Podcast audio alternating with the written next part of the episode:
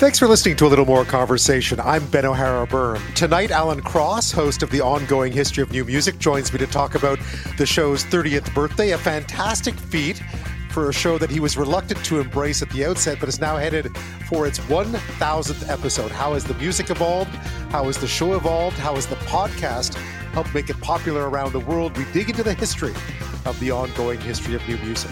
Writer and cartoonist Gabrielle Drolet joins me to talk about her work in the New Yorker magazine and the story she wrote named Canadian Online Publishing's Best Feel Good Story of the Year. And it's all about garlic in a jar. You won't want to miss it. What scams are the most prevalent these days? Who's being targeted and how? We'll dig into the Better Business Bureau's list of the 10 most common scams these days and how to protect yourself. But first, we look into the Toronto District School Board's investigation into allegations of anti black racism at a Toronto grade school with Kearie Daniel, Executive Director and co founder of advocacy group Parents of Black Children.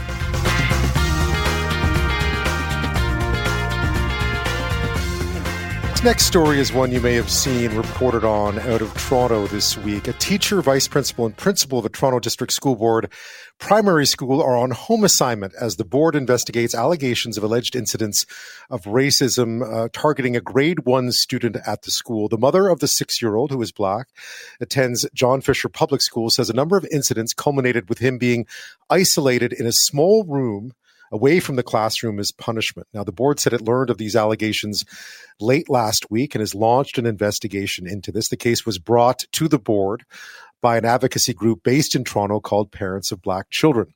The mother of the six year old boy in question has said that her son had been disruptive, but that a series of incidents took place that involved him being separated from his classmates in the classroom itself and then held in that small room. Uh, meantime, parents, uh, 35 of them, in the class have signed a petition expressing support for the teacher on home assignment, uh, saying that he is or they are an extremely dedicated, attentive, and caring teacher. Um, it also states that the parents take the allegations of anti-black racism seriously.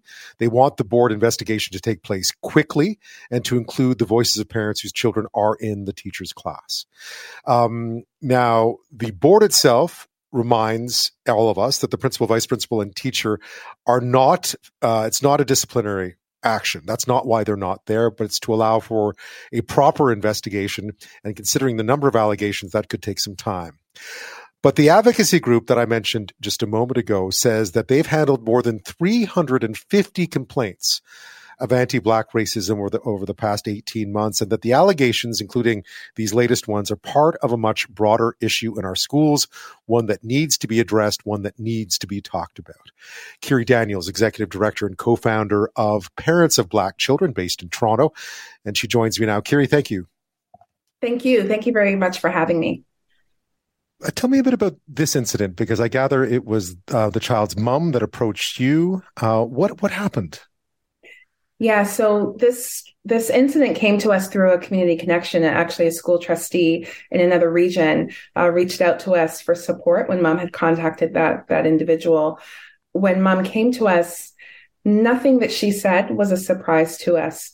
But what we were told was that her son was, you know, exhibiting uh, behavior where he didn't want to go to school. He'd be in the car in the morning and crying and saying, "I don't want to go." Um, she had had interactions with the school in the past, uh, with the educator in the past that were not pleasant, that were anchored in, in racism. She was told that her child was obnoxious. She was told that he was not intelligent enough to be in the French immersion program, that he should be in the English stream and he was consistently being sent out of school, out of out of the class, um, and isolated in the uh, office, and then eventually isolated in a tiny room just outside of the office. So this child was placed in the room by himself uh, outside of the office, and when our advocate went into that room, she could barely stretch her hands out. That's how small it was. Not to mention that his desk in the classroom was separated from all physically separated from all of the other students. So the kids, the other kids are grouped. He was physically separated, pushed off against a wall by himself. And the writing on the desk, there was all sorts of um, defamatory, really, um, writing on the desks, you know, poo poo, caca, things that he had internalized. And he wrote those things because his teacher gave him a marker and told him to write what he was feeling. Didn't give him any, any paper. I told him to write them on, write it on his desk. And you know what is just so, just so we're clear he's this is grade one right this is he's six or seven he's six years old and you know i really want to illustrate just the fact that even if this child wrote those remarks on the desk, the fact that you would leave a child in an environment where they go into the classroom day in, day out, and they have to sit at that desk and face the word poo poo, caca that they wrote about themselves. It is inhumane. And we wouldn't do that with adults. And the fact that this is a six year old where that that's had to experience this. It's no wonder that he didn't want to go to school. It's no wonder that school was a negative place for him. That is why that the educator in this case needed to be removed from the classroom. It's also why the vice principal and the administ- and the principal needed to be removed because they were upholding this kind of um, neglect and this kind of abuse of of a child. The TDSB, the uh, Toronto District School Board, has launched an investigation into this. What would you like to see come of that? I want to see action, which is it's not enough to place the perpetrators in this case on home assignment. What we need is them removed. As far as I'm concerned, nobody who would allow an innocent child to sit at a desk with words written negative words written without erasing those words day in day out because it was weeks it wasn't just days nobody who allows a child to sit at a desk that sees seeing those words should be a teacher that is not conducive to someone who should be in charge of children or in, in contact with children. It's, it's abusive. It's cruel. You know, we can talk about the isolation, which is also cruel, which I might add in Ontario, you can't even isolate uh, young offenders, but they're doing it to children in, in the education system. You know, what message is that sending to his peers? What message is it sending to them when they, when they walk by and see the words that are written about him on the desk? You'll know that parents, I guess, have started, some other parents in the class have started a petition in defense of the teacher, at least. They, they certainly want an investigation into this. What, what do you make of that? You know, you hear things like kids growing up in the same family and having very different experiences with the same parents. It's the same thing with a teacher. So there are students in that class who would likely love the teacher and have a wonderful experience, but it doesn't matter because for this one child, that was it was not an experience that was wonderful right? And in fact it is an experience that was highly problematic. And so if it's highly problematic just for this one child that person should not be teaching. It's not as if you know you can say they they've made a, a small error. this is not a small error. This is, this is intention. This is intentional. Um, we have video of the desk where he was, where the little boy was isolated and and right. sitting. We have video of the room where he was isolated uh, and sitting. So it can be very possible that you know many parents like the teacher many students like the teacher that doesn't negate the experience in this case many things can be true at once when we're talking about racism, um, which this is anchored in, it's not every child that this is happening to. It's a black child. This, you know, the, this kind of abuse um, within the education system, it happens to our black children. There's a case out in the Yukon uh, where they had launched a class action because Indigenous children were also being isolated in rooms and, in, in that case, restrained. So and you've had yeah. you've had other parents come forward as well, have you not? Yes, um, we've had a few other parents come forward. They're going through our intake process at the moment as we try and unpack what's happening for them. It's never just an isolated incident. Um, if that school has a, a room that they're using for detention, if they're if they have that room, they're not just using it for one child. They're likely using it for others. Um, so yes, we have had two parents come forward, and we're working through the cases with them. Kearie, when you look at when one looks at this from the outside, obviously you're thinking, oh, maybe this, maybe there's a, and this word is maybe there's lessons to be learned here that can help everyone. Do you think it's too far gone for for the people in this situation to be shown if if we find out this is all taken place as explained that this is a a moment that that everyone could learn from, or is it too late for that? Do you think? There are always learnings that individuals can take from situations.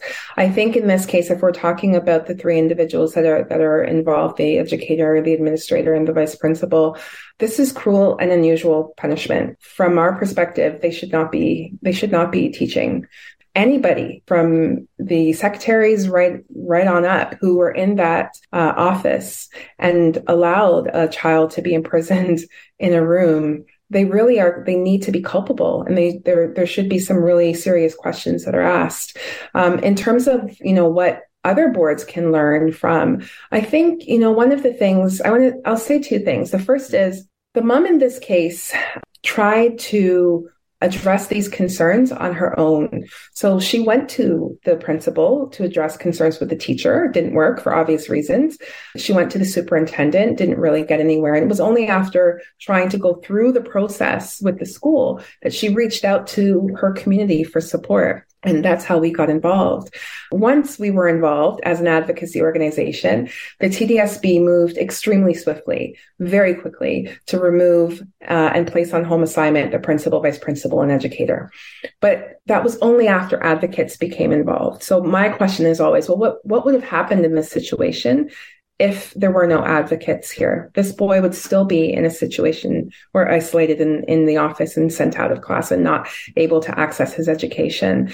And so that's where advocacy becomes really important. And I think for other school boards, that's what they can take from this. Number one, the swift action that the TDSB took um, once the advocacy team got involved, but also the need for advocacy. This is why advocacy is so important because oftentimes, you know, parents are, it's like they're screaming in the wilderness and they need advocates to stand beside them to kind of help part the trees.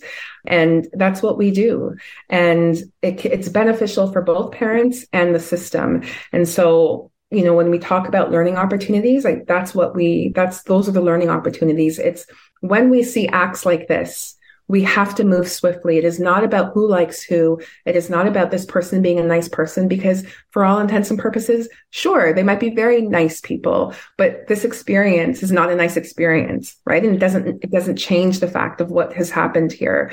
And we don't see that urgency all the time, but we want to you've had something like 360 complaints over the last year and a half that you've fielded from from parents. Um, not necessarily a situation exactly like this one but not different Yes, we we do. We have a process where families can contact us. They fill out an intake form, and I mean, it ranges. We have children uh, in some school boards who are trying to scratch the black off their skin because the experience that they're having in the school board is telling them that they don't, they shouldn't be black. They don't want to be black, and they're trying to literally just scratch it off of themselves. You know, we've had one child who who woke up unable to see, um, and the parent had to take took the child to the emergency room. The first thing the doctor asked was, well, what's going on at home? And mom said, nothing's going on at home, but at school, like, here's what's going on at school. And the response from the doctor is that it, it's a trauma response and the eyesight will come back. Um, we've had another little girl wake up and she's lost her ability to walk. The school board's providing occupational therapy and supports and, you know, tutoring and to be available to her it's these are difficult situations that we're facing and that our, our children are facing across the province. Yeah, and, and across the country, I have no doubt. And, and again, if if if just in general you believe in, and I was saying this as we first spoke, that if you believe in equality of opportunity in our school system, you need to make sure everyone at a young age is given that opportunity to excel, right? And, and this is going to there's going to be some tough conversations here, though, Kearie. I think some conversations that people aren't comfortable with, and we're seeing it already. Yes, we are, and you know one of the questions or the comments I've heard is, well, you know, maybe the child was a distraction or maybe the child was um, a danger to themselves or others. And what I'll say to that is there is no excuse, there is no legitimacy at all to isolating a child to using that kind of that kind of technique um, we got a call actually from a residential school survivor who heard this, who heard the news and was so triggered. That person called us to tell that, to tell us about their experience you know, in resident in residential school. We need to learn from the past. Canada has a history of how Indigenous people were treated within um, the education system, within all systems, but within residential schools in particular. Um, and we cannot see that replicated. We should not tolerate seeing that replicated for other communities. What's your message then to educators, parents out there hmm. about a problem I, I suspect that not many people have stopped to think about enough, perhaps? I think the message is we need to demand more from our education system.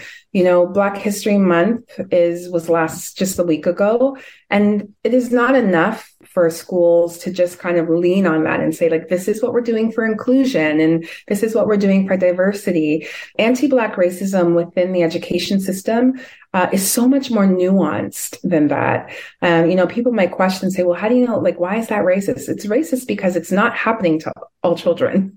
It's happening to our Black children. And we have data to tell us it's happening to our Black children. I will tell you something, which is everything that uh, the mom in this situation shared, I can relate to on a personal level. You know, the, the fact that her, son's size at six years old because he's the tallest in the class was um, kind of weaponized and used. I've had that with my own children, right? right. Reference their size. That's a, that's the adultification of black children. You know, this idea of pushing kids out of French immersion. We see that that is there. That is data telling us that that happens to our black kids. We see that even within our own data. And so I would say to parents, you know, um, if you're seeing something, question it, raise the alarm. Sometimes we don't know what's happening with our children, right? Our kids go to school unprotected. Educators are afraid to speak up for Black children because they're afraid of repercussions. They're afraid to, you know, that they might lose their job or they might be moved. You know, we need others to be our eyes and ears. You know, it boggles my mind that anybody could walk into a classroom, see a desk written with these words and isolated from all the other peers and nobody questioned that it was okay. It's just unimaginable. It's unfathomable. Kearie Daniel thank you so much.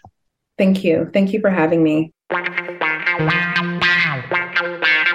You know with budgets stretched thin these days the price of everything's so high we're all we always try to avoid falling for scams right but especially these days, there just isn't much money to spare. And yet, you know, the lure of a good deal, what's too good to be true, can be pretty alluring these days. And that leaves us so that leaves us vulnerable. Of course it does.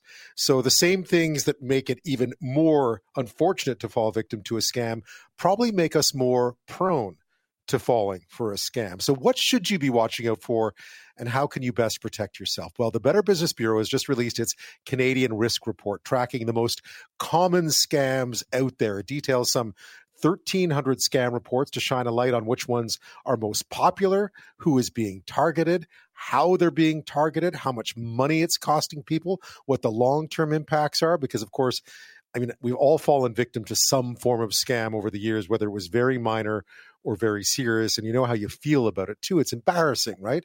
It has a psychological impact as well as a financial one. This year a new one takes top place home improvement scams. Home improvement up a whopping 51% compared with 2021 uh, cryptocurrency scams are up there too. There's some new ones to talk about as well to help us do all of that. Neesha Hothi is with the better business bureau in bc Neesha thank you for your time tonight. Thanks for having me so scammers are always busy, right? I guess in this oh, case, oh God, yeah. according to the Better Business, yeah, uh, especially these days, according to the Better Business Bureau, though, what qualifies as a scam? So we use something called the risk index to establish which scams are the riskiest. And and so different things are, are, are established as a scam. And so really it is someone perpetrating one thing and doing another. I mean that's that's kind of the essence of it. And so we categorize these scams into into different types of scams and that's how we we try to establish groupings.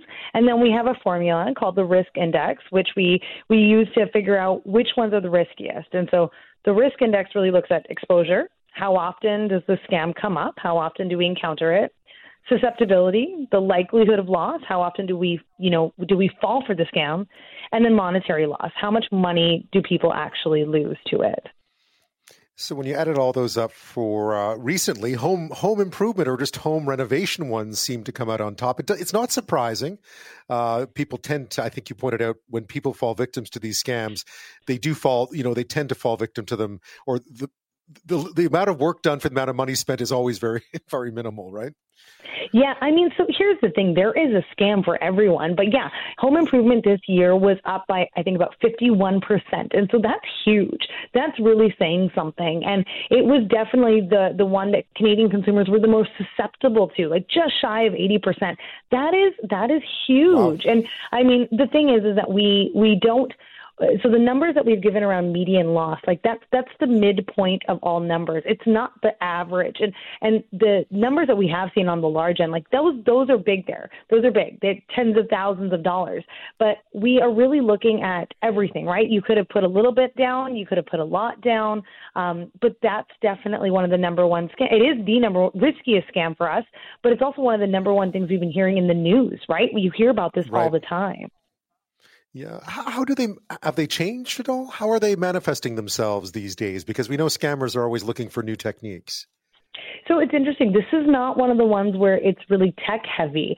Uh, I mean, there's a version of it that uses technology and is really more about advertising, etc. But a lot of the scams that we're hearing about are someone coming around and knocking on your door and saying, "Hey, you know, I work in the area, and I uh, I thought I'd just see if you had anything you'd like to get done. Uh, normally I charge for home inspections, but you know, because we're already here, I'll do it for you for free. So now you've invited them into your home, right? And the next step, it's, oh Oh, well, you know, because I'm here, I can probably give you a better deal, or I can get it done a little bit faster. I'm already bringing materials into the area. Let let's you know let let's make get this going. But you know, you need to commit now now because I'm only in the area for next for the next little while, right? And so they've created right. urgency. They've told you you're going to get a good deal. And so on a handshake, you're putting down money. You're saying like, "Hey, yeah, sure, let's do this." No contract, no references, no conversation. It's it's charisma, it's charm, it's saying all the right things, it's doing all the right things. I mean, that's one version of it. Um, another version of it is fake sites and fake social media or fake advertising. You know, they drop it in your mail or drop it at your door or, you know, you see it online. And these are kind of these fly by night contractors. They're there one day and gone the next. And so, you know, after you've agreed and given your deposit, that social media account no longer exists, that phone number is disconnected, the email bounces back, and you have no way of reaching them. Yeah, no, not much in the way of recourse here either, right? Unfortunately, not. I mean, when you're paying for these types of things, you're often paying, you, you know, check or, or e-transfer, other things. Credit cards are the only type of, um, you know, payment method that actually has some recourse at all. And that's not a guarantee, but we do recommend, I mean, wherever you can, use your credit card because at least there is some potential option. But anything like an e-transfer, a wire transfer, gift cards even you know people will ask for the most for the the wildest things and and sometimes we do it and there's no recourse recourse with those. There's no reversing that. Who's being targeted? Are you seeing a difference in in the in the uh, in the demographic that's being targeted? Or with something like home improvement you would think it would be pretty much across the board. So it's interesting. Um, there is a scam for every age group. Uh, their susceptibility and median dollar loss went up for every single age group, 18 to 65 plus, except 25 to 34, which is kind of funny because I, I, think that that's a very high tech, um, you know, age group. But it really only went down slightly. Like so, when I say it went down, it went down by one percent and forty five dollars. Like these are, it's a nominal, uh, it's a nominal decrease. But overall, every single age group is being affected. Um, some things that are interesting to note is there are a couple of differences in gender. So women are exposed to um, scams a lot more often. They are definitely they get a lot of exposure to scams. From a susceptibility standpoint of who's falling for it, men and women are falling for it almost as equally. It, it's a one percentage point difference. So again, very nominal difference where, they're all falling for it. But how much is lost is interesting. Women are losing about 250, men are losing about 450. So men are losing more. They have less exposure but they're losing more when they do. And so that's that's an interesting kind of uh, realization that perhaps because they're not as exposed as often, they're they're falling for it a little bit bigger. They're taking a bigger risk. Yeah. easier to reel in that big fish if you're a scammer. Um, you've been seeing some other ones. One that was clearly that we've talked about on this show already. Crypto scams was number two, was number one last year. I don't know crypto scams like buyer beware, right? Sometimes with those ones, I, I think. Uh, you can correct me if I'm wrong. Uh, maybe I'm being too harsh on crypto scams. Uh, but some new ones in there too rental scams, vacation share scams. The rental ones we know all about, right? Because this is something that has happened more and more as the rental market across the country has got tighter and tighter. Yeah, absolutely. I mean, so so there's a lot of things here. With rental, it's come back up because now people are moving again, and as you said, the metro cities, the rental options are less and less. And so with rentals, uh, what you're going to see is people putting up advertisements that they don't actually have access to, right? So, oh, I'm renting this for my elderly parent, or it's, you know, I've moved already, I had to leave urgently. Um, so if you give me a deposit, I'll have my friend meet you and give you the keys, et cetera, et cetera. Um, so that that's one where they're using someone else's digital ad you know, and recopying it and saying it's for here. So especially when you are searching for rentals, do a reverse search, right? Re relook at the, you know, use the information of the ad or use the images. That that's one way to protect yourself. But that one's come back up a lot and I see that it's a lot of these lists are based off of our, our behavior, right? So consumer behavior has changed post pandemic. Rentals are now, you know, you're actually moving again. You're thinking about different places to live. During the pandemic, a lot of people were kind of staying put.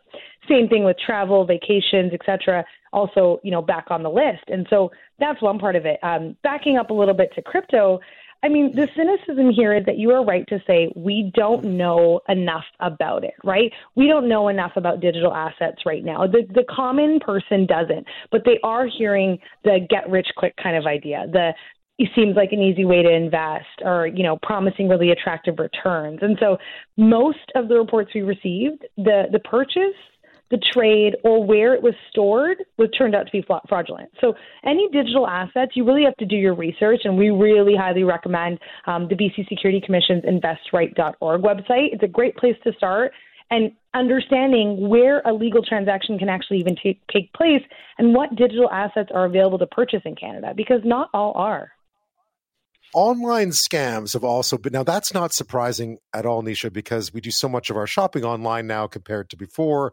but what do those look like yeah, I mean that's a big one. So the fact that nearly a third of all Canadian scams, scam reports were online purchase scams of some way or another, that that's huge. And that says so much about the way that we engage. Scammers are really sophisticated. They find us where we are. So that's, you know, kids are being targeted on gaming apps. We're being targeted through our phones, through emails, through text messages, phone calls, mail. You know, like this is this is prevalent. And so cybersecurity on all levels is actually very, very important now. You know, we we say that you know you have your phone with you, you have your wallet with you. Losing your phone is probably more dangerous than losing your wallet nowadays. And you definitely want to be careful about the access that you give. And so, you know, we used to get links through emails and now we're getting them through text messages. And so you you get something and it says, "Oh, you have a package and you need to click here." Well, did you really right. have a package? You know, and you click, what are you putting on your phone? What are you putting on your computer? Um, so so the online portion of this is really the the current and the future of how scams are getting to us. What I find interesting about the online one too is that it just takes one moment of inattention, right? I mean, I've received hundreds of those text messages about Amazon packages and packages yeah. here and the CRA one. And it's just that one time that you make a mistake because you weren't paying attention. That's the problem is they're in, they're not even that sophisticated. They're just constant and they depend on you making that mistake once. Yeah, 100%. Absolutely. You are absolutely right. I joined a loyalty program and I had put in my phone number just recently. Like I've been a part of that program for years and they started sending me text messages. I searched it. I Googled it before I clicked it because I didn't recognize it. But I did that because I live and breathe this. I am in this every right. day. But if I wasn't, I, I can guarantee a few years ago I probably would have just clicked, clicked the link. And yes, turned out that they were the link goes to a coupon and it was fine. But I didn't know that. And so the education piece is so important for us. It's part of why we run so many webinars and in person webinars and provide so much content online, is because consumer education and understanding how scams get at you is the, really the only way to protect yourself. That and your own due diligence, like doing your research. Yeah, there are some rules of thumb, right? And I think they, they continue to apply even as the scams themselves evolve, the way they're delivered evolves. But what are those golden rules, if uh, if you could remind listeners?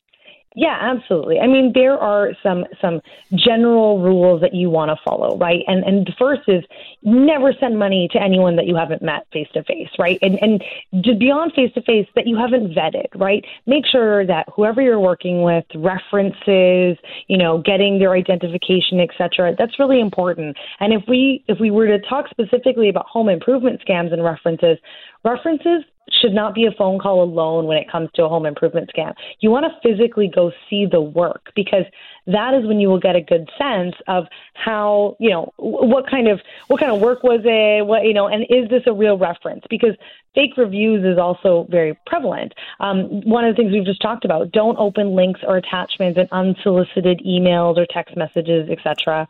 Um, don't believe everything that you see or read. Scammers are great at mimicking, at mimicking official seals, titles, fonts, websites. They will make it look like it is legitimate. Even the caller ID can be faked. And so just because it looks like that, and I know this sounds very scary, like you can't trust anyone, it's just really following your gut, right? We have we have statistics that show that almost 75% of people have been able to save themselves from losing money on a scam just because of a gut feeling. Like if they stop and take five, we, we call it taking five, right? Take five minutes, five days, five hours, you know, whatever it is, to stop and, and reassess. And one of the ways that I talk about reassessing is share the story. You know, if someone came to you with this story, oh, I got this offer what would you say to that friend? What would you say to that family member? Would you be like, that sounds too good to be true? If so, you know, take a pause. Oh, we fool um, ourselves though, don't we? Though, don't we, Neesha? We fool ourselves. We think we're not going to be that person. Yeah, and wow, you know, I don't really want to pay that much to have my fence fixed. That sounds like a great deal. They'll probably do it. You know, they just oh, need the 100%. money.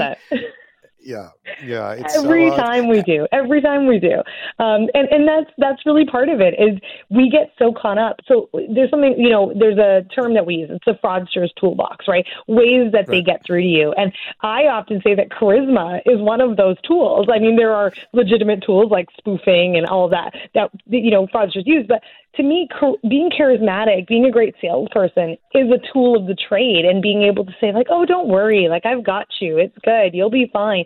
And you want to believe that. And I understand that. I also understand that some of the, the excuses and the, or the reasons that they give for something, for example, I, we need more money because X, you know, inflation, material goods, etc it it sounds very very plausible. And there are contractors who are saying that and it is true but there should be backup to that right? Like show the invoice showing the information having it in a contract that says you know we'll provide you with the invoices and this is the amount of material that we need you know being really specific there is a way to to ask for that and it be legitimate now there's the other version of it well we open this wall and now there's this and so now you have to pay a whole bunch more you know and oh, so wow. there, there's you just have to be really buyer beware. Buyer yeah. beware. Neesha, yeah. we'll leave it there. Thank you. Thank you so much for walking us through this tonight. I know we'll be talking about this again soon. So thanks again. Absolutely. Thanks for having me. We are, of course, surrounded these days by recipes and videos, websites crammed with way, with recipes and ways to cook. Right? There's no excuse now not to cook something properly. I mean, I remember when I was young trying to teach myself how to cook, and it was pretty awful at times. Um, you know, you had you had like the joy of cooking you'd stolen from home. Kind of that was it, or maybe a few magazines where you could find some or something cut out of the newspaper. Did you remember cutting recipes out of the newspaper? And that, that was about it. I mean, now you know you have YouTube, you have videos, you have every major magazine or newspaper seems to have some sort of recipe section. The New York Times has recipes. Uh, they're everywhere. If you get the, that sort of those the ready-made meals, they all come with recipes. You can use them again. I mean, we now live in in a place where it's really hard not to cook properly. I mean, you cannot pay not pay attention to the measurements or the cooking times, and I still mess up the odd recipe, but it is pretty easy to get it right. I mean, never really have, have we had such a rich resource that can carry us from the grocery store to the dining room table. But with that has come a heaping tablespoon of scorn for those who somehow break some of the golden rules. And one of them these days is certainly this idea of always having to use fresh ingredients. For instance, garlic. Well, my next guest was converted while she was in university from jars of this stuff. Do you know the minced garlic you buy in the store? It's easy. You don't have to peel. You don't have to crush. You don't have to clean. Um, to stuff from the produce section. She was convinced that there was no way that you should be using garlic from a jar. You, you just you were doing yourself and everything you're eating a, such a disservice. In fact, if anything, you're violating the rules of food by doing it this way. So sure enough, she switched. She went to, you know, buying fresh garlic and that's what she used all the time. But then a nerve injury uh, a few years back had her reconsider why it was necessary. Uh, and how a certain kind of culinary snobbery should really be called into question. We should ask ourselves if someone says, I do things this way, ask yourself why. Because in her case, she literally could no longer dice garlic or crush garlic. She couldn't. So she had to go back to some of the things that she had sort of turned her nose up at over time. The reason why I tell you this long story to get into it is for one very particular reason. The result was an article that she wrote um, that was really quite interesting. It's it's really a lovely little article, and it's all about in defense of a jar of garlic. That's what it's called and she published it in the Walrus, uh, a Canadian magazine, over the summer.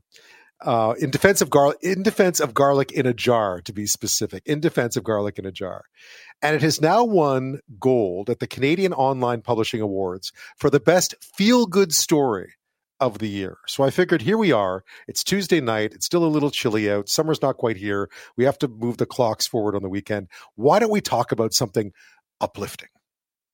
And that's not all. Gabrielle Drolet, who's the author of that article, also happens to draw cartoons for the New Yorker magazine.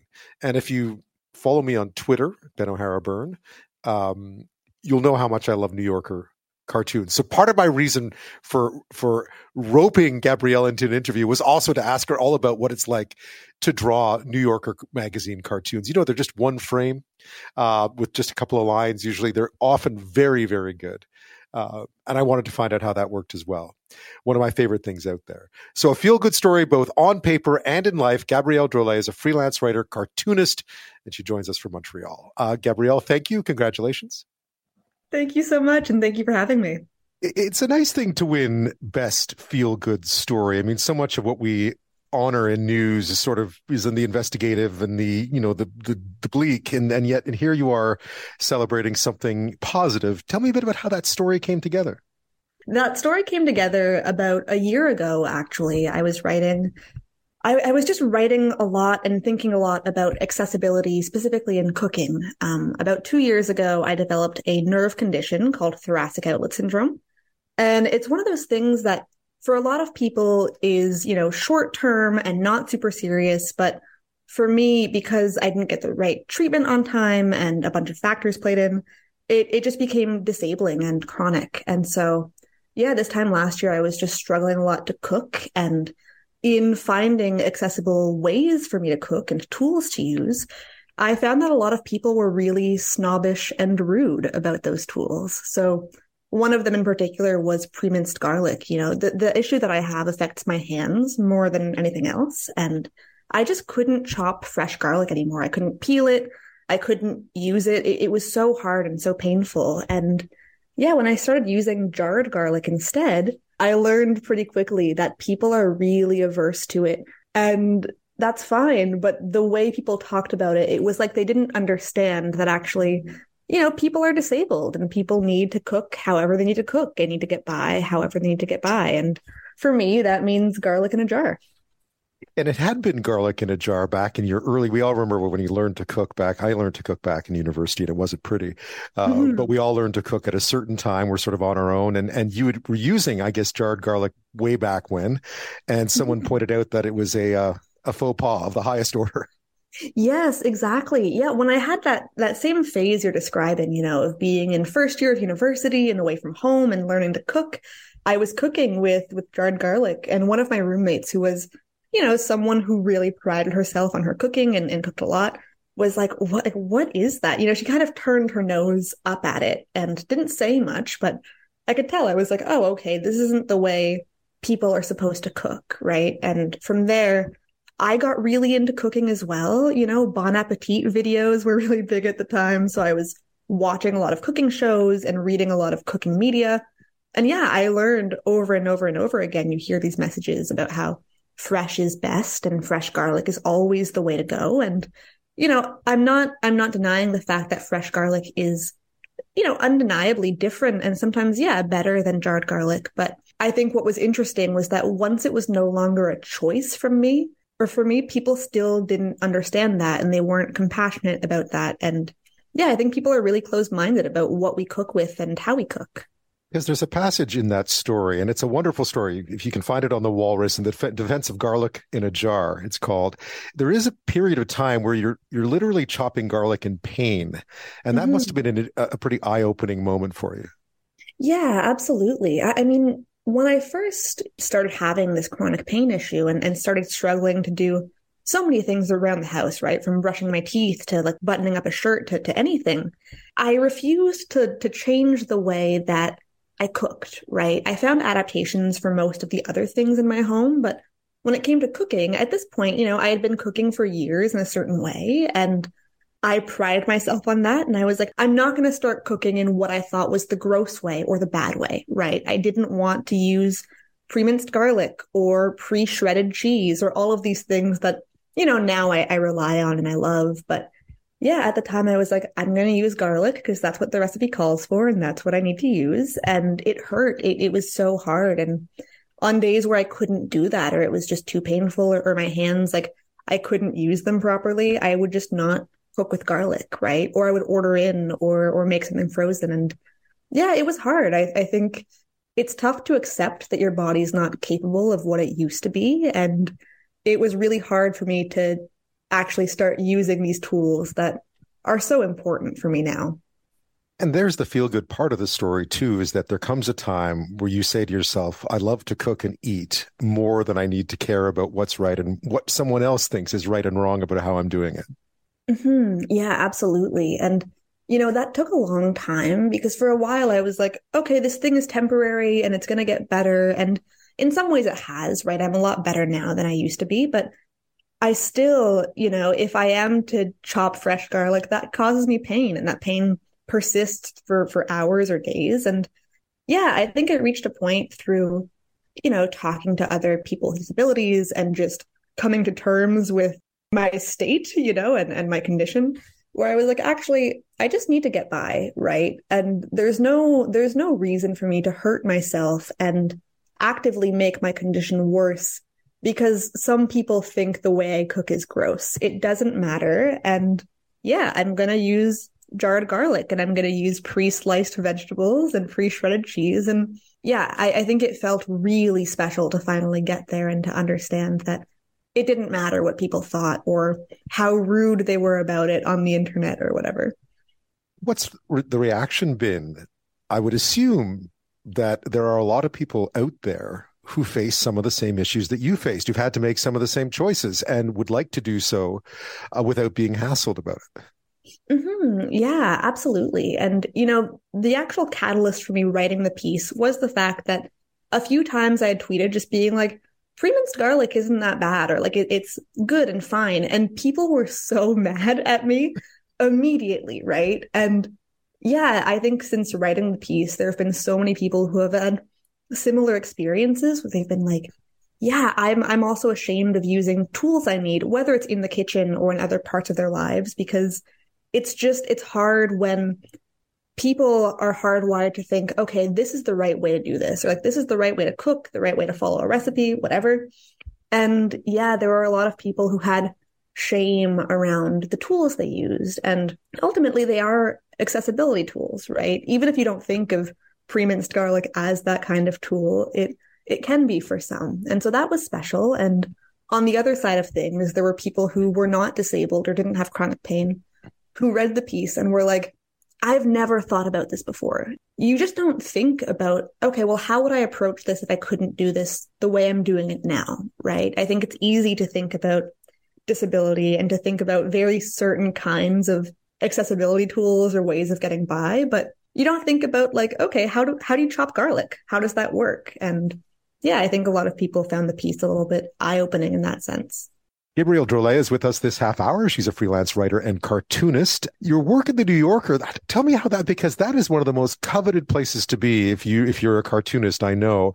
Uh, if for listeners who haven't seen them, there's usually just single frame with a little text, not much, and they tend to encapsulate something very quickly in just a glance and a quick read. They're often fantastic, but it is a true art to get it right. How did you get involved in, in drawing those?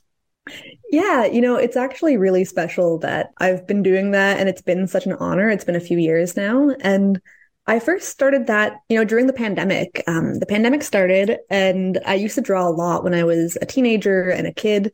And I just hadn't drawn really since then, but I loved drawing. I loved cartoons in particular. So yeah, I started submitting to the New Yorker and the first cartoon they ever bought from me was actually based on my time at Western University. So when I was at Western, there were so many geese everywhere right. and they were very aggressive, very mean. And yeah, I made like a silly joke about, about geese, you know, attacking people in the park and the New Yorker bought it and I've been working with them since. Yeah, that's the the mum goose tells the tells the uh the kids that they're going to learn how to terrorize a park today. That's that's their uh, that's a great one. Uh, where do you find the inspiration? I mean, where do you find the inspiration for those? And the same, I've noticed, you know, there was one recently about you know leaving a cup of tea to to sort of age on the table. We all do that, right? Brew mm-hmm. tea, then forget about it. Uh, a lot of it is a lot of it just based on sort of le quotidien, as they say in French, the day to day stuff. Yeah, yeah, absolutely. And it's funny, you know, I submit tunes that don't ever see the light of day. sillier or wilder or wackier. But I think the things that tend to fly in the New Yorker that the New Yorker tends to love are, yeah, those little jokes or kind of quips about everyday things that we all experience, right? And so sometimes you're you're going through your day and you'll experience something and I'm like, "Oh, that would make a great cartoon." And I write it down. And actually, you know, often the jokes don't always come so easily. 5 minutes I sit down and I, I write what I think are funny ideas. And during those five minutes, I kind of have to write them down. And at the end, you know, most of them aren't funny, but there will be one or two things that stick out and I can, I can try and work with that. But yeah, it is mostly based on, you know, just my life or what I'm observing in the world around me. Right. And a lot of hit and miss, right? I, I guess people forget that you just don't sit down and you know, you know, sort of uh, fling one off in a few seconds. This takes some thought and takes some some doing. And publishing in the New Yorker um, mm-hmm. publishing in the Walrus about some of the experiences you've had at a time where clearly you were in physical pain and unable unable to do some of the things that you had been able to do previously. How did you mm-hmm. overcome those challenges?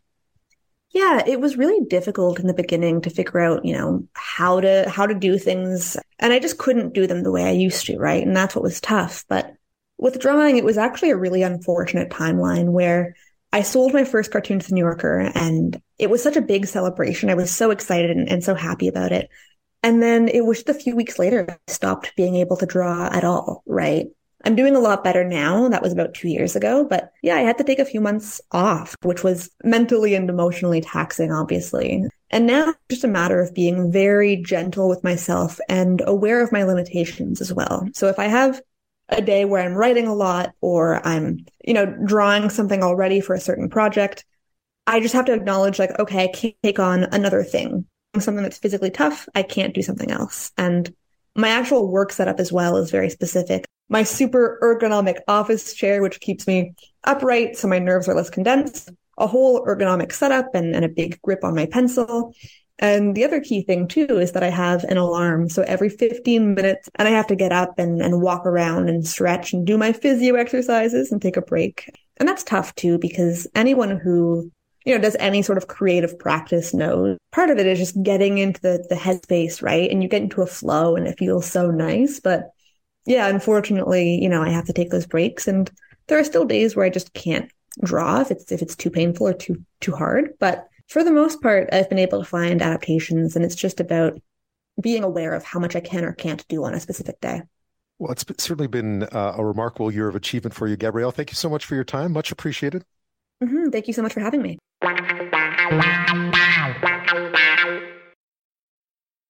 30 years, you know, is a long time and it's an eternity in this business but that's how long Canada's longest running radio doc program has been on the airwaves. Alan Cross started the ongoing history of new music with episode one on February 28, 1993. Whitney Houston and the Bodyguard soundtrack were dominating the pop charts at the time, but this show would stay well away from the top 40. Instead, it would look to dissect so called alternative music and try to weave stories and histories around the music of the day with the bands and the albums of the past that influenced it, sort of a family tree of this music, drawing links to things. It's fascinating. Here's a sample of episode number one of the ongoing history of new music. This is the ongoing history of new music podcast with Alan Cross. Welcome to the ongoing history of new music. I'm Alan Cross, and it's going to be our mission to track what happened to music between punk and the present and with that launched nearly a thousand shows they're going to hit a thousand shows in november but with the passage of time of course came an evolution not just in the music but also in the content the show would branch out from radio to a podcast that would become one of the most popular in the country and heard around the world all the while shaping and informing new generations of music fans. So as Alan gets set for episode number 1000 coming up in November, as he celebrates uh, 30 years just a few weeks ago or a week a week and a bit ago we wanted to welcome to the show to dig into the history of the ongoing history of new music and alan cross joins us now. Welcome to the show. Thank you for for asking me. Remarkable. 30 years. I mean I, will be honest i remember those early shows and it was hard to hard to picture 30 years. It feels like time has just flown by it does. Although, when I start thinking about all the work that I had to put in back on those early days, I'm surprised we got this far. This is 1993 when I started, and this is before the internet. It was before anybody was writing any books on punk rock or new wave or alternative music. In finding the records you needed, especially when it came to exploring the, the deep history of this music, was very difficult. So, a lot of used record stores, a lot of expensive British imports and German imports. It was awful. Uh, it was really, really hard. This explains uh, why we're probably not going to spend too much time re-releasing or turning some of those old, the very first shows into into podcasts because uh, they they just weren't up to snuff for when compared to the the programs that came later. And yet, when you listen, I mean, I listened to that original one from Sunday, February 28, 1993, and you can see the template is there. The idea yeah. is there. When you listen to it, you can see where the rest of it was heading at one point. Well, that was a guess. that was a total guess. I knew that I wanted it to start with uh, with an epilogue, a cold open. I knew it had to be three segments, and I knew it had to be no longer than 52 minutes. and that's basically that's it. Template. Yeah, you and the blank yellow pad, as you mentioned, just sitting there trying to conjure up something from from your knowledge of music, your vast knowledge of music, uh, and the file cabinet, the famous file cabinet. Well, I tell you, my knowledge of music wasn't that vast because you know we were starting. I was starting from from scratch you know everything that I learned, I learned secondhand. You know, working at the radio station, uh, combing through newspaper clippings, combing through the magazines that we would get from the UK, like the Melody Maker and NME and whatever else. And yeah, the famous file cabinets. There were two file cabinets at the radio station where we stored all the press releases and any press clippings that we would get uh, that would that would be you know for research in in for for any of the bands that we would be doing. I have those exact filing cabinets in my storage room. They help me get through some some really really rough times. I should also point out that the radio program began because the CFNY was under new ownership, and there was some concern at the very beginning that the new management was going to change formats from this alternative rock thing to country. But they did some research and they discovered that, oh, we have these bands like Nirvana and Pearl Jam and Soundgarden and Alice in Chains and Red Hot Chili Peppers and so on. Okay, well, this music seems to be on the ascendant. So we'll stick with the format, with the music format, but we're going to have to do a better job of educating the audience as to what we're what this music is all about because it has uh, a history distinct and different from mainstream rock. So they looked around the staff and they found a person with a history degree, me, and said that you're doing this. And the show was going to be called The Ongoing History of New Music. And I said, Well, you know, I really like just playing records from 2 till 6 in the afternoon, Monday to Friday. So uh, thanks, but no thanks. And they said, Okay, that's fair. Uh, here's a manila envelope. Inside, you'll find a settlements and a severance package, and we'll see you later. Oh, oh, okay. Now that you put it that way, I just bought a house. I just gotten married, and I really had no what you'd consider to be portable skills. So I had no choice but to uh, accept their offer, which was worse than I thought originally because they actually severed me and hired me back as an independent contractor to save on payroll taxes and benefits. And uh, I was a part timer Saturday and Sunday morning from 6 a.m. to noon. And then from Wednesday to Friday, I was expected to work on this new program. It wasn't something that I was particularly excited about. But after about nine months, a few things sort of worked themselves out, and I was back to doing afternoons Monday to Friday and I was back. I was I continued to do this this this radio show. Now again with the with the radio show back then, FM radio was regulated by uh, the CRTC uh, much more heavily than it is today. The goal was to keep FM distinct and separate from AM radio, which was still playing a lot of music. And they wanted to protect AM radio's dominance in the top 40 field and uh, for as much as they possibly could. So to keep FM separate, we had all these special programs that we had to do. And these special programs, long form programs based on a certain theme, were called foreground programs. And you had to do a certain number of hours of them per week. If you're old enough, you may remember your favorite rock station suddenly having a jazz show on a Sunday night or a blues show, or right. uh, there would be a news program that ran for an hour in the middle of the day. All these things were foreground programs required by the license of the radio station. So, with a, a very hefty foreground commitment, they, they needed something like the ongoing history of new music. But by the end of the 90s, those all those regulations for FM radio had disappeared. Yet for some reason, the radio show was kept on and continues today, even though there is no regulatory reason to have it bunch of guys lived in a flat at 101 Walterton Terrace in London, and they played in a group which they called, appropriately enough, the 101ers. And one night they had a gig at a club called Nashville. The Sex Pistols were the opening act that night, and Joe, the guitar player, was just blown away. Not by their musicianship, because, well, frankly, they were awful. It was their attitude and their energy. A few days later, Joe left the 101ers and started to work on a new band with a couple of people who also thought that the Sex Pistols were great. First, they called themselves the Psychotic Negatives, but that didn't work. After that, it was the Weak Heart Drops, the Outsiders, then the Mirrors and the Evening Standards. And then one of the guys suggested, how about the Clash? Career opportunity, the one never knock.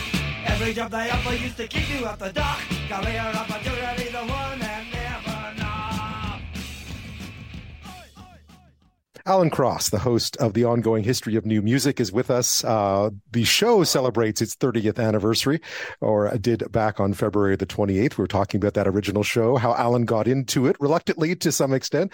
Uh, uh, what I found really interesting about that being Gen X, you know, I was born in 1970, and my dad was a big music fan, worked in the music business, is that I had spent my entire childhood with Rolling Stone magazine reading about, you know, the legends, the Beatles, the Stones, the Who. We'll never have a band like that ever again. The golden era had already been sort of solidified. And here you come along and not only do you draw parallels between those bands and what we're listening to now, you also elevated a lot of those bands that I was listening to at the time in the 80s, whether it be New Wave or, or industrial or, you know, from Ministry to Depeche Mode to The Cure to Joy Division and New Order. You elevated those bands in a way that people hadn't before.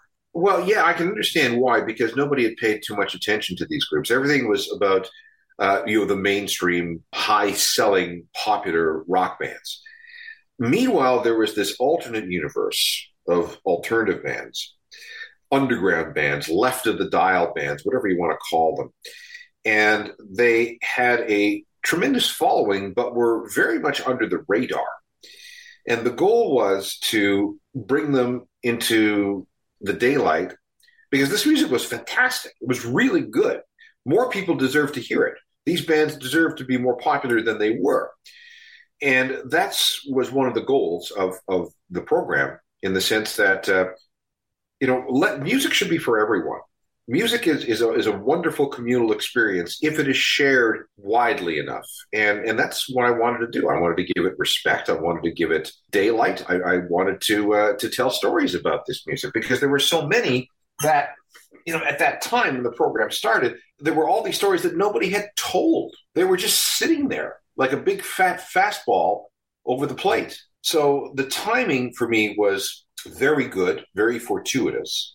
This, uh, you know, we had entered the the, the '90s, where which was all about alternative music and grunge and all the associated genres. And there was really just one person doing this, which was me. You know, I, I was in the right place at the right time. How did you discover? I mean, you again, you can hear it in that first show. You talk about the Sex Pistols, you talk about Elvis Costello, you talk about some of the bands that you'll talk about again over the years. But how did you decide? How did you come about the practice of weaving the stories of these bands, some that people won't have heard of, into a greater narrative? Because to me, what was so interesting about the 80s is that you had all these sort of disparate music styles. It wasn't different prior, but perhaps it was a little bit different in the 80s and the, and the 90s. And yet they all spoke to each other in a certain way. And they also reflected a culture that was was always a little bit ahead of the time, right? Like New Romantic was kind of ahead of a style and so forth. And in many ways, I felt like what you were talking about mirrored something that was happening around us. And it was important that you talk about the music because it reflected something much greater, just as it had in the 60s and the 70s. Yeah, I think so because we were having, especially when we get to the late '80s and early '90s, when we have Generation X coming of age musically, and they wanted nothing to do with the music of their parents or their older brothers and sisters. Uh, if you come around to like 1990, 91, we had the first Gulf War. We had a brutal recession with super high interest rates. We had an educated population Xers who were very worried that they would be the first generation in history not to achieve the same level of standard of living as, as their parents. So there was a lot of angst and fear and concern. And, you know, back then, you know, before the internets, music was a monoculture. If you were of a certain age generation, chances are you were very much on the same page as everybody else. Not today because things have fragmented so much. So this Gen X wanted to have music that reflected their own hopes and dreams and fears and concerns and all that. And uh, there was this giant sea change where, you know, hair metal had run its course. Bands like the Rolling Stones and Pink Floyd and so on were considered to be dinosaur rock. People were looking for something new and interesting. And this this music, which was introduced to so many people via grunge, because that was basically alternative music with training wheels, uh, it had just exploded. And you know, I'll give you you know an example. 1991, the first Lollapalooza tour. When it rolled through Toronto, I was given a stack of tickets by the promoter because nobody wanted to go. Fast forward a year, and there were 35,000 people at Molson Park north of Barrie uh, who all bought tickets within seconds of the show being announced. And that was the beginning of a, a, period of time where Gen X music, grunge, and associated alternative music uh, just ruled the world. And I was in the middle of it all telling the stories at that time and drawing those links. What I found fascinating again about listening to the 1993 show is you look at the timelines between the bands you were talking about as being the influencers, you know, the, the bands of the late 70s and the, the Clashes and the Ramones and the Sex Pistols. That music was still relatively new. When you talk about them today, I was, I was thinking, when you talk about David Bowie today, early 70s David Bowie, uh, back in the 70s, that would be talking like talking about Al Jolson, right? It, it, I mean, it goes back a while now. It, it does. It really does. Now, there's a there's a whole other conversation to be had here. Is that this this music, uh, because of the way it was recorded and the sonic quality of of the recordings, uh, this music doesn't sound old. A lot of it sounds like it could have been released yesterday, and that has resulted in its uh, an incredible amount of, of longevity. I mean, you think about the Red Hot Chili Peppers; they've been around since 1983. You think about U2; they've been around since 1976 and they're still with us. Um, and they were all part. Both those bands were very much part of of the whole alt rock thing in the '80s and '90s. A computer operator was waiting for a train on the morning of December 2nd, 1976, and he was thinking about the Sex Pistols. They had been in a popular TV show the night before and had said a couple of bad words. Now, this had caused quite a scandal. All of Britain was talking about it. Terrible, terrible, these young men on TV. But this guy thought it was great. These guys had shaken up the system. And on that ride to work, he decided that he didn't want to be a data entry clerk. He wanted to be involved in whatever it was that the Sex Pistols embodied the attitude, the anger, the energy. Shortly thereafter, an inspired Declan McManus quit his computer job, picked up a guitar, and changed his name to Elvis Costello. She's watching the detectives.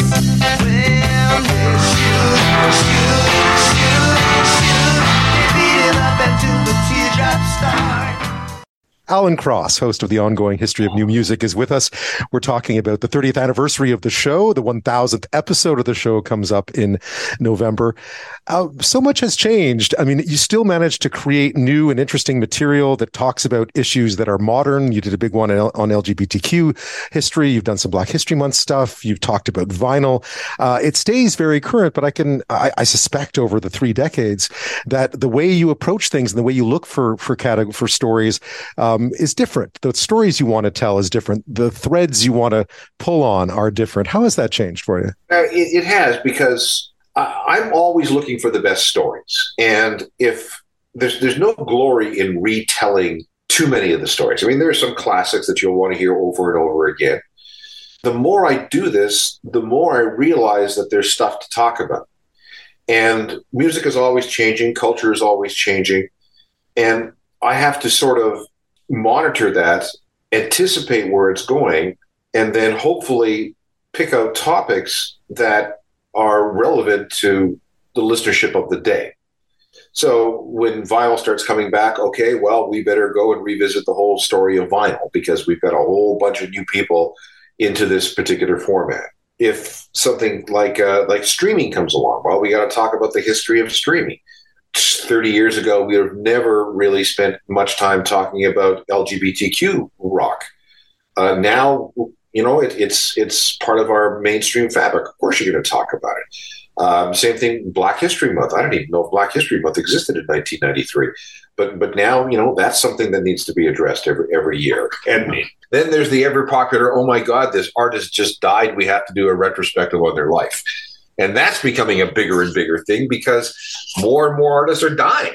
Yeah, I thought of you when Jerry Dammers died because he was sort of the godfather of two tone, of ska, of, of, a certain kind of ska that we came to know, and you were a big fan. And you're right, a lot of the artists that you would have featured um, would have talked about in the early shows and even recently a lot of them are in their 70s now these are the sort of the the pioneers of the 70s and the early 80s they're getting older now and it's it's it's different isn't it yeah, you know, if Kurt Cobain were around, uh, let's see, he was born in 1967, so he'd be well into his 50s. Yeah, it's it's and, and when you look at how to maintain the relevance, because there's a whole generation coming up who won't have heard of two tone, right? Uh, but when someone like uh, when when artists of that era pass away, it is interesting to do retrospectives of them. How do you keep it?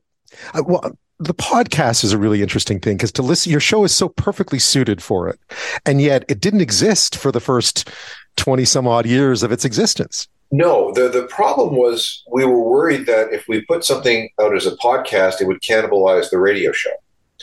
But uh, the other issue was, well, you can't really put music to a podcast because of the uh, the licensing issues. It is illegal to put any kind of music in a podcast. let's just be straight about that. But eventually, the demand for for podcasts, coupled with the difficulty and the expense of setting up a streaming channel where you could have these programs on demand pushed us into the realm of podcasting, which has been extraordinarily successful. I always knew that if we made these programs available on demand as a podcast, that they would do well. And we're, we're approaching 20 million downloads uh, of 300 and something shows and right around the world too, right? You went from having an audience that was not just Toronto based, but relatively within within a certain parameter. And now you have a worldwide audience for this I, stuff. You know what? I, I, checked once when I had the opportunity, and I think there were three countries in the world where the show has not been downloaded: uh, Liberia, Ivory Coast, and North Korea. Wow. Otherwise, it's been heard everywhere else. Does that change the way? I mean, when we look at, at the ongoing history of new music, it tends to be quite centered on a certain kind of certain kind of music. On, but now that you have a worldwide audience, it does give you an opportunity to spread that to other forms of music as well, which I, I gather you've already done to some extent. Well, yeah, I've done that. Plus, it also kind of I used to be able to do a lot of Canadian stuff. I'm still doing a lot of Canadian stuff, but I also have to be very conscious about um, other parts of the world and what other people are, are, listening to. I haven't quite gone so far as K-pop or Japanese idol bands, but uh, hey, that may happen one day. It's early days. It's early days. Tell me some of your. I mean, this, you tell one story in the earliest episode that I've always loved, which was the Train in Vain story about about the about this the floppy single that the Clash were supposed to release with NME, I guess it was, and then didn't it became because when my dad bought London Calling back in '79, of course I was a kid, a top 40 fan, and I love that song, even though you didn't know it wasn't on the record, you had to find it. But what are some of your favorite stories that you like to tell? Well, that's one. Um, well, just to recap it, the Clash had written this song called "Should I Stay or Should I Go." And they were going to put it on what was called a flexi disc and include that in the pages of the NME magazine. Right. But for whatever reason, that all fell apart, and they said, "Okay, well, we've got this song. It's not bad. We'll just stick it on London Calling." But the uh, jackets and the track listing and the cover art had already been printed up, so they just stuck it on the end of the last record, and uh, it was never listed. It was an untitled track, yet it was pulled out as a single and became one of their biggest hits the way it kind of works with me is that I'm always looking for stuff that makes me go, wow, that's cool. I do this for a living 24 7. And if I can find something that makes me go, wow, that's cool, imagine how it will have, what kind of an effect it will have on somebody just listening to, to music as, as, as a, a hobby or an obsession. I'm, I'm hoping I can imagine how it gets somebody else excited. And that's what, that's my driving, always been my driving, uh, well, what's driven me to do this because even if you don't like the topic, you will sit you will sit there and listen to see how the story comes out. Clearly, you continue to enjoy the work that you put into it and the stories that you tell from it, even if perhaps the source material isn't your favorite band or your favorite song, you still seem to be able to always find the nugget within it that makes it interesting for you, not just to listen to, but interesting for you to tell. Yeah, um, the, this is not it's it, this this is the program is not for me. The program is for people who love music, and I've done lots and lots of, of, of shows on things that I don't particularly care about or particularly like. But that's not the point. The point is, I am there to provide a service to all music fans in one way or another not to you know only talk about things that I like and everything even if even if I don't like something I'll never tell you, but I will also treat it with respect because every music, every song is someone's favorite. You're, one day you're going to sit there and say, "Here are the bands that I didn't, that I don't actually like to listen to." You know, the Ramones, for instance, or the Pistols, or any of those bands. Um, you're coming up on ten on on a thousand shows. Uh, anything planned for November? We have no idea. We don't know what to do. This has never been. This has never happened before. I, I'm open to suggestions. How about that? Yeah, I'll have to think on it. I don't. I don't think I. I'm always. I always find everything you come up with it seems timely and topical. And I know. I mean, I've followed music since I was a kid, as I was mentioning, and I always find the way you treat those topics is always interesting. So, yeah, you don't really want to do a, a whole retrospective. You don't want to go back and play everything you've already played before. Um, yeah, we'll have to put our thinking caps. I, I have honestly, honestly, no idea. I've got the summer to think it over. Lastly, just in terms of the ideas that you've come up with, do, do you do you put sort of a bank of stuff? Do you collect a bunch of things that you think are good ideas and sort of roll them out, or do you kind of do it on the fly, a bit like the like the thousandth show? No, what I do is as I work uh, anywhere from uh, four to six weeks ahead, and uh, I'm always looking for topics. I'm always looking for information, and when I have enough information for what I think will make a good show, well, I'll slot it in and start working on it. Uh, right now, i have got a schedule that extends into 2024 wow. of potential show topics. All you know, subject to change, of course. For example, somebody's going to die, and I'm going to have to do a bunch of shows on on those people who passed away. And then out of the blue, something will hit me. Say, how come in 900 and 85 shows. I've never touched this topic. Oh, okay. Well, I'm working on one right now, as a matter of fact, that I, I can't believe I have never touched. So it'll be it's it's it's fresh for me. It's it's kind of a, a fun challenge keeping the topic list fresh and interesting and contemporary.